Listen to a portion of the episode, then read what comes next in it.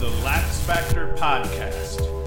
What is up, college lacrosse fans? You're watching episode number 205 of the Lax Factor podcast. You might be listening. I'm not sure what you're doing.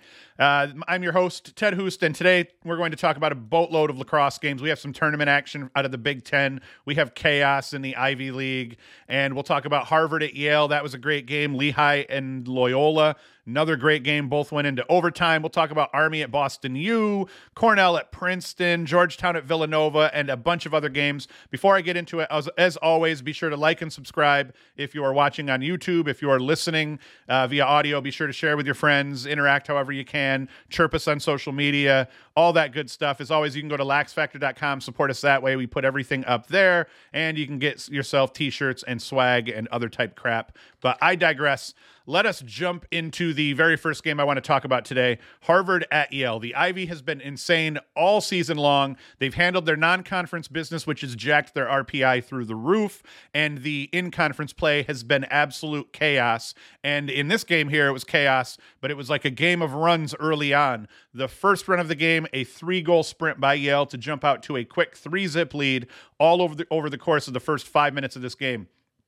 This run was capped by Thomas Bragg, his 19th of the season, a man up goal dished by uh, Johnny Cabe, Keeb, I think it's Keeb. I don't even know. I don't normally show the replay highlights, but in this case, it's worth it because Bragg absolutely smokes this past Kyle Mullen, and it is three zip Yale. The next run, Harvard's turn, a four goal run that gave Harvard the lead off a Joe Dowling goal. Feed, it kind of missed the crease, one hop to Dowling, who booked it to the middle of the field where he saw space, and now it's four to three Harvard. Yale matched Harvard's four goals, scoring the first four of the second quarter. Matt Brandau started it off just 57 seconds in, and it was finished off by Chris Lyons, his 25th of the season, assisted by Leo Johnson. A nice feed from goal line extended up to Lyons on the high crease, finished it low to low, and now it is seven to four Yale. Yale built the lead up to nine to five. Harvard battles back. They get things back back to tied up at 11s. Yale answered. Harvard scores again. Harvard, Harvard scores again, 12 all tie. And then Owen Gaffney stuck a man up goal just 22 seconds into the fourth quarter, fed by Andrew Perry, giving Harvard the lead again. And through much of the fourth, Harvard would kind of hold that one goal lead. Yale would kind of tie it up. Harvard would kind of answer, and we would go back and forth a little bit. Fast forward two minutes, five seconds left in regulation. Harvard is up by a goal, and freshman Leo Johnson dodges hard from X up the left side of the cage, books it, fires off a shot on the run, kind of gets his hips turned and puts it uh puts it in stick side just over the head of Bernard's stick, and we're tied at 16s. A big time ballsy move for sure here by uh, Johnson, the freshman. Like just to, to to be able to do that, and they talked about it in the telecast. Johnson had tried that dodge on the previous possession, missed the cage, didn't work out for him, but he goes right back to the same dodge and and it, it was it was from distance he didn't turn all that much kind of shot with his hip still kind of facing upfield and he uh, buried it it was nice in overtime yale they are man up and once again thomas bragg putting absolute smoke past a Harvard goalie, almost an exact replica of his first goal of the game. Bragg is just a man up killer. I think it was I think Bragg leads the country in man up goals if I'm correct. And I mean this dude just his cannon is incredible and he doesn't look he, he's lanky so he does kind of look like the type of guy that would have a cannon on him but man that shot from out top is absolutely deadly you can't give this dude time and room and that's the game Yale wins the game. That was Bragg's third goal of the game for Yale. Matt Brandau was great. Four goals, two helpers. Brad Sharp, a goal and four assists. Chris Lyons, five goals. Leo Johnson was two and two. Bragg had three goals. They they got help all over their roster, both the young and the old. We've got super seniors playing with freshmen, and they all were getting the job done. Uh, Ramsey was huge at the dot for Yale, winning 21 of 33, and you just about have to give him the game ball. You win what 65% of the draws in a game in a one goal game that went to overtime, where every possession counts, and you win 65% of those possessions. That's huge. I know the the it's not sexy to give the game ball to the face off guy that you know that won 65% of those possessions at the dot, but in truth, without all those possessions, Harvard wins this game. You, you, know, you never know. You can't say that absolutely, but I presume he gives up five of those wins and just wins 58% of those faceoffs. Uh, Harvard probably wins this game. Next up for Yale is Cornell in the Ivy League semis. Cornell beat Yale and Ithaca on March 19th, 13 to 12. The Bulldogs will want revenge. And uh, right now, the way Yale's playing, I mean, they look capable of getting revenge. I, I wouldn't be the least bit surprised.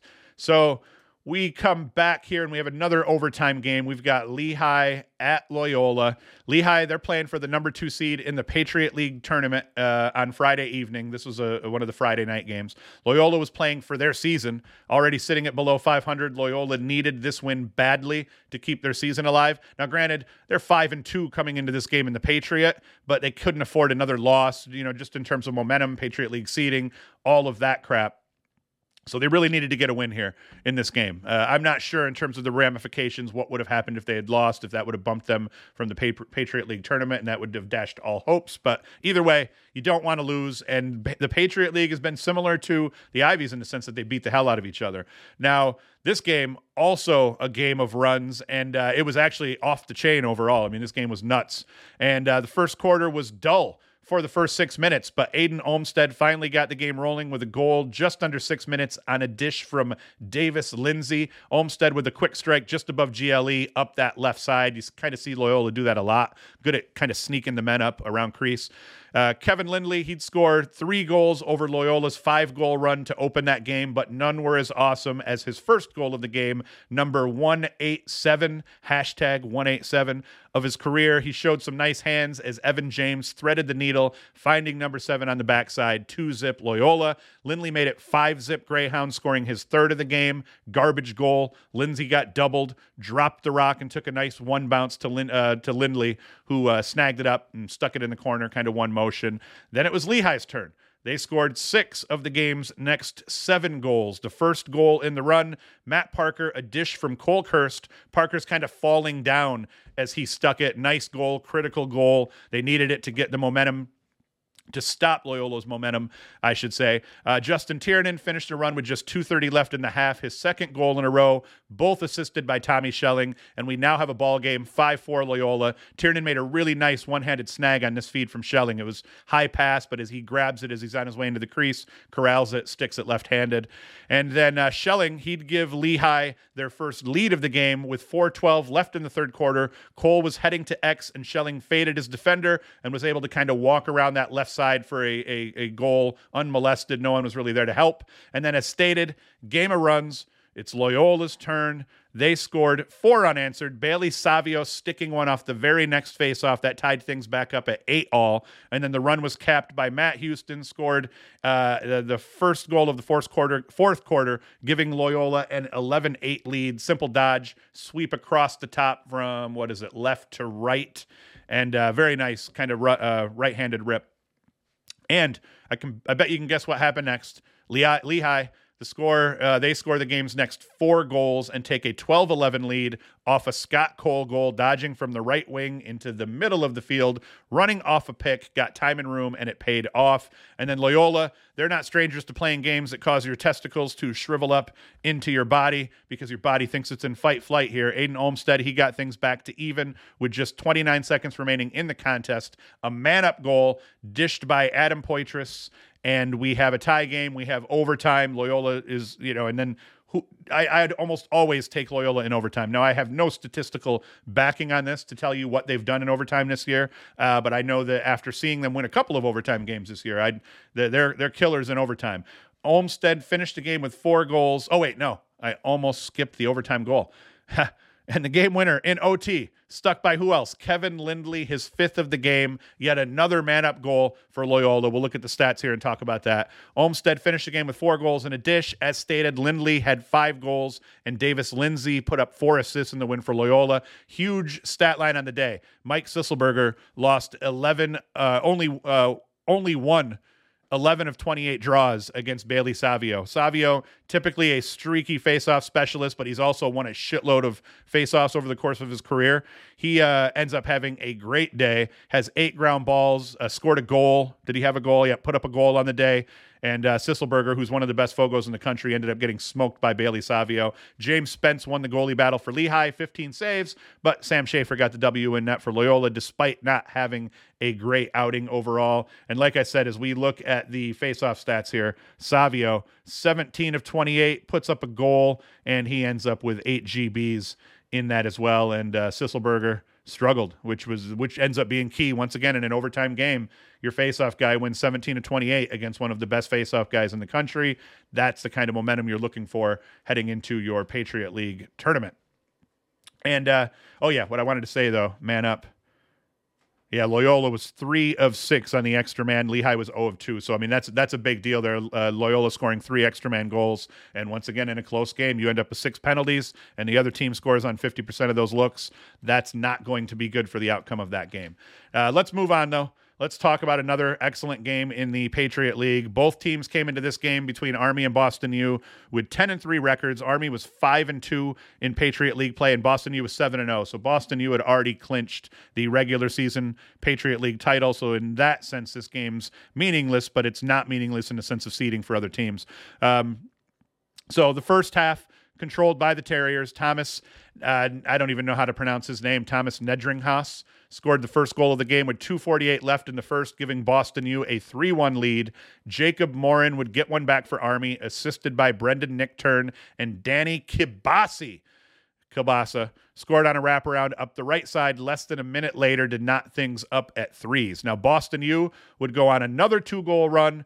Army would answer, but then Louis Perfetto would stick a shot dished by Timmy Lay with 51 seconds left in the half, giving BU a 6 4 lead. Army would then go on a three goal run. First, Paul Johnson scored unassisted with just nine seconds left in the half, 6 5 BU. After Bobby Abshire scored a goal fed by Nichtern, that tied things up at sixes. Morin scored, lacing a man up goal with 10.42 left to play in the third quarter, giving Army their first lead of the game, 7 to 6. After BU got one back, tying things up, Army went on a four goal run, started by Bo Waters on yet another assist by Nichtern, and uh, that was finished off by Jacob Morin, a snipe from the top middle uh, deep, deep from the top middle, making it 11 to 7 Army. And then BU, they'd get back to within a goal on a few occasions before the game's end, but Army held on for that 15 14 win. Brendan Nichtern, he led all scores on the day with two goals and eight assists for the Black Knights. That's a hell of a stat line. Uh, Perfetto stuck five goals and contributed two helpers for Boston U. Now, important thing to note, and this is really important to note for Army because I said that Wyatt Schupler wouldn't play as bad as he played last week and uh, he struggled mightily in Army's loss to Navy, only making three saves against 12 goals against. And uh, this weekend here, uh, that was only 20% between the pipes in that game last weekend and the loss against Navy. In this win on Friday, Schupler struggled again, this time only making six saves versus 14 goals against for 30% stop rate. So two two tough games for Schupler. Army is going to need him to bounce back because they will not win a game in the Patriot League tournament. I don't think if Schupler continues to play that poorly, and that's not normal for him. Uh, so credit to Schupler. He doesn't normally do that. He's normally solid. Uh, and actually, I can tell you how solid he's been. Uh, Schupler is going. Let's see here. Army is one in three in games where Schupler is below 50%, and that's despite Army having an 11 and 3 record overall. So Schupler is a very important cog in this wheel. So he just needs to play better. I think he will, and Army should be uh, very good, you know, very good in the end. Uh, let's see what else we have here. Do we have any other important information? Uh, yeah, Nichtern was 2 and 8, as I said. Morin had a solid game. Uh, what were we at? The, oh, yeah, that, that was what I wanted to talk about. Face off. Will Coletti played tougher Army, wins 17 of 32 to 15 to 32. Eh, it's kind of split though. And then uh, Matt Garber, he ends up with 16 saves, so that was good for him. All right, let's ditch that one. Let's ditch that one, and now let's talk about Princeton and Cornell because in the Ivy, like I said, to think that Cornell or Princeton could be number five in the country coming into this game and then not even make the Ivy League tournament, that's not even like a thought. I mean, it was a thought because some analyst, um, uh, I'm sure came up with that idea that Princeton could lose this game and, and not be in the tournament or not be in the Ivy League tournament, despite the incredible season they've had. Well, that's kind of what happened. Cornell controlled most of the first half. They held a 12 5 lead at the half, then scored the first goal of the third to extend that lead to 13 to 5 before the Tigers finally woke up, put together two four goal runs. They scored a four goal run. Cornell scored, Princeton scored another four and uh, Coulter Maxey made the score 14 thir- Mackesy. Mackesy made the score 14 13 Cornell, uh, uh, you know, to kind of get Princeton back in this game again. But then Spencer Wertheim, he'd score less than a minute later, giving Cornell a two goal lead. And then the, the Big Red would just kind of slow burn this to the end of the game to an 18 15 win, which surprisingly eliminated Princeton's chance of a spot in the Ivy League tournament. Now, Cornell, their attack was incredible in this game. Michael Long was three and four. Piatelli five and one. CJ Kirst had four goals. Gavin Adler on defense was an absolute monster. Dude goes for five caused turnovers, eight ground balls. Chayse Ierlan, shaky in net. Did not have a good first three quarters of this game, only making four saves over the course of the first three quarters, but he came up with six stops over the course of the fourth as Princeton was shelling him, trying to get back into this game. Eric Peters struggled. He only made 12, uh, 12 saves versus 30 shots. Obviously, it's a, an 18 15 game. Uh, so you know the goalies didn't have great days. Princeton has a good enough resume to get an at-large bid. I mean that that's that's just going to happen if we come in here and then we look at who they have wins over. They've got a, a win over Georgetown, a win over Rutgers, a win over Penn, loss to Yale. That's not a bad loss. Win over Brown, Marist, Boston U. That's a really good win. Uh, and then they they kind of finished the season here with two straight losses, and now they're not in the Ivy League tournament. But when you look at the losses, it's to Harvard and Cornell, both ranked teams both pretty solid. Now, if Harvard had beaten um, Yale, that would have been a lot better for Princeton overall. But I think that, I mean, like I said, you got the wins that you have. That's going to be solid. Now, on Cornell's side, they kind of needed this win a little bit more, I think, to solidify their shot at making the NCAA tournament. I think they, they could have still gotten in if they had lost this game, but it would have been much rougher. Uh, their resume, though, includes wins over Lehigh, Ohio State, Yale, Harvard, and now over number five Princeton. And then that Princeton win, that'll go a long way because without it, uh, they would have ended their season with three straight losses. But instead, that's not what happens. And and uh, I think Cornell, Princeton, I think they both get in. Uh, and we'll do some prognostication here next week in terms of the uh, selection Sunday show and all that crap because we'll be I'll do Sunday's podcast next week before they do selection Sunday, so we'll prognosticate on what's going to happen then. Uh, another game worth talking about Georgetown. They jump out to an 8 3 lead by the half, spearheaded by a couple of big first half efforts out of Con- uh, Connor Morin. Uh, he puts up three goals in the first half, and then Graham Bundy Jr., who's also been incredible. Uh, he was good for a goal and three dimes in the first half. Hoyas, they'd extend that lead with a three goal run to start the second, taking an 11 3 lead, and that was all she wrote. Bundy put up two goals and four helpers over the course of the full game, and uh, teammate Dylan Watson, he scores five goals with a dish. Morin finished with four goals. McElroy, he stopped 11 of the 18 shots that he faced. He was very solid in net. He wins the goalie battle. He picks up the W. Will Bowen continued his monster season for the Hoyas, thieving the rock four times, and then Gibson Smith, he puts up two cause turnovers in the game uh, uh, for himself as well. So that Georgetown defense continues to play well, not necessarily get better. They were already really good, but they continue to play well. Bowen has 31 caused turnovers on the season. He's forced 13 turnovers over Georgetown's last four games. That's an incredible stat for a defender. So Georgetown is looking really good heading into tournament time. Uh, George, uh, the Hoyas won every st- statistical category in this game except for faceoffs, but even there, they only lost one more. You know, one faceoff. Uh, le- uh, only had one faceoff win less than Nova. The Hoyas cleared the ball successfully on 23 of 24 attempts, and then they also held Villanova to one and six in terms of man up look. So the Hoyas played physical, got a bunch of penalties, but that man uh, man down defense played well on the day. And then more important, Georgetown they haven't played a cupcake schedule. Georgetown, I normally chirp a little bit for playing a a soft schedule, and that's not the case. Georgetown, they've got wins over Hopkins, Penn, Notre Dame, Richmond, Lehigh, Denver, and Loyola. So they've got a very respectable respectable schedule. And uh, despite that, 13 and one overall. So that is a hell of a season by Georgetown, and they they've got to be feeling very good heading into tournament time because as we look at how they finished this season off here, they had that loss to Princeton, um, what beginning of March, and they've rattled off one, two, three, four, five, six, seven, eight, nine wins straight, and every single one of those wins. I mean, we're looking at not even really any close game other than against like Lehigh and Richmond kind of hung a little bit and everybody else they've been kind of beaten up so Georgetown is looking nice heading into tournament time Another game I wanted to talk about quickly here is uh, Vermont, Vermont, Vermont and Stony Brook, and uh, our boy here, Tommy Burke, ends up going 19 of 28 on the day. Tim Norton wins three of four, so Vermont wins 22 of 32 draws against um, Stony Brook, and and that's not going to be good. Actually, Stony Brook jumped out to an early lead in this one. They went up four zip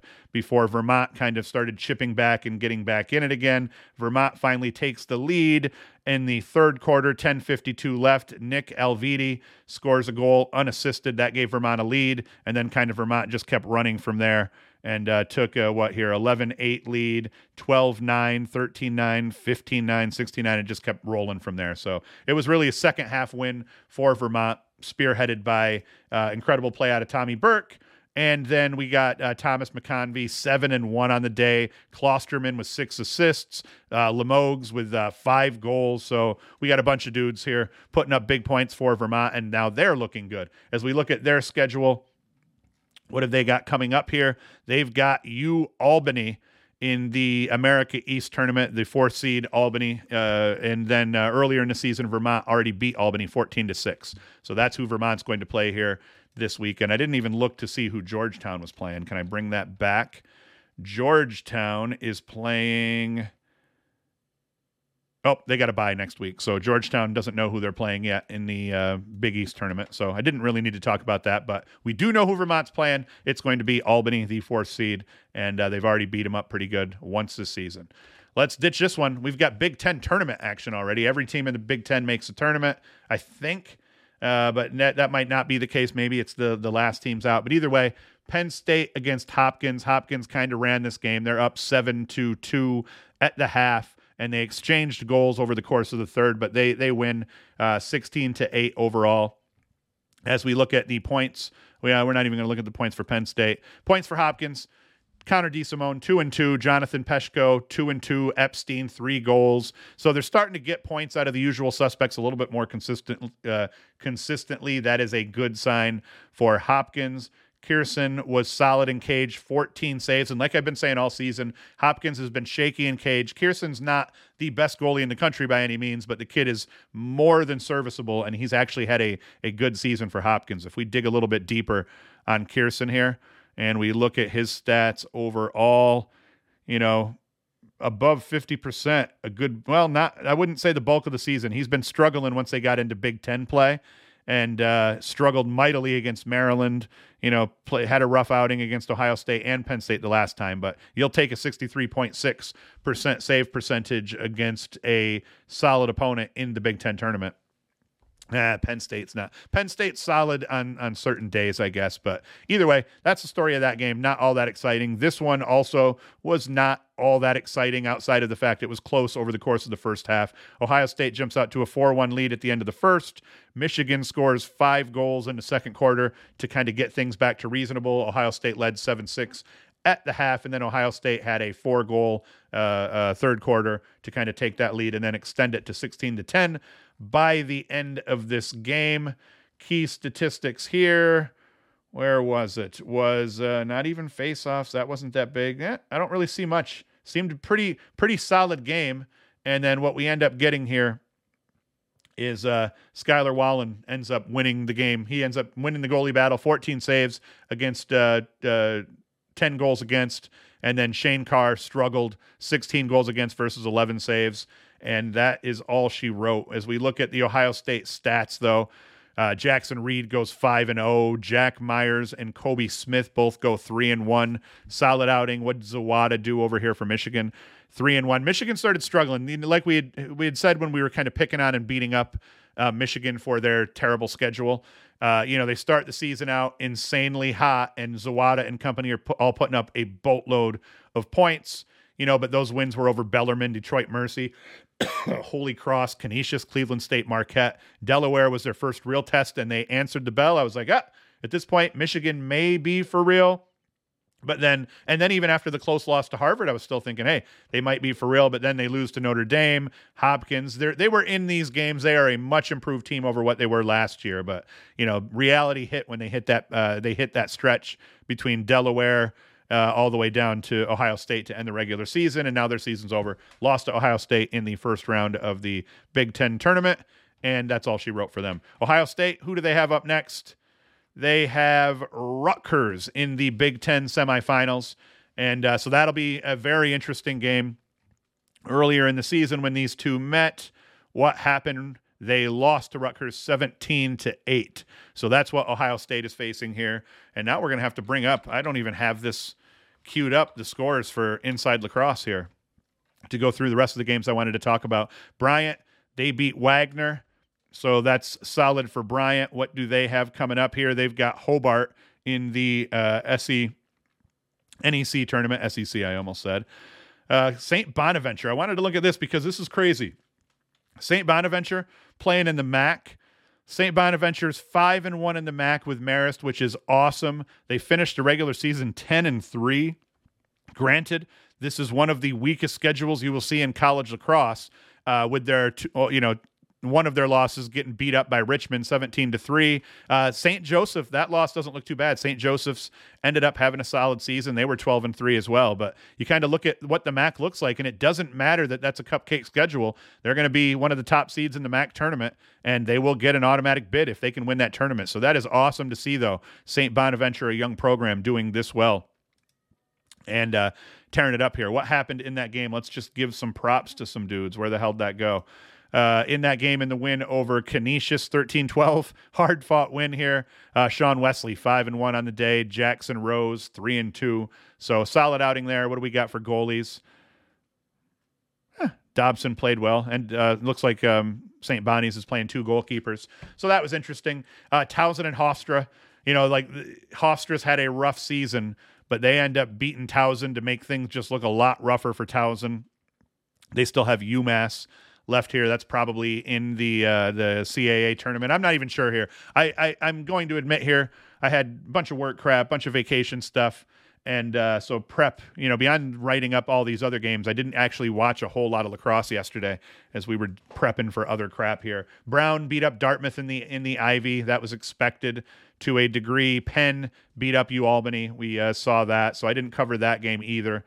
But uh, in the end, Hobart beats Mount St. Mary's you know, that's kind of it. It's uh, today's going to be a short show, and I'm going to be done yammering to all of you guys. Uh, we will. I, I, will not have a show on Thursday for damn sure, unless I do maybe a couple of short shows because I'll be on the road uh, during a little bit during the week here, this upcoming week. But I'll be back Sunday to cap tournament, you know, conference tournament action and all of that crap. And uh, we'll have the show Sunday morning, and then we'll have to do some sort of follow up show once Selection Sunday starts. We'll have to do that preview show uh, come Thursday for the weekend's uh, first round tournament game. So that is all. Thank you for listening.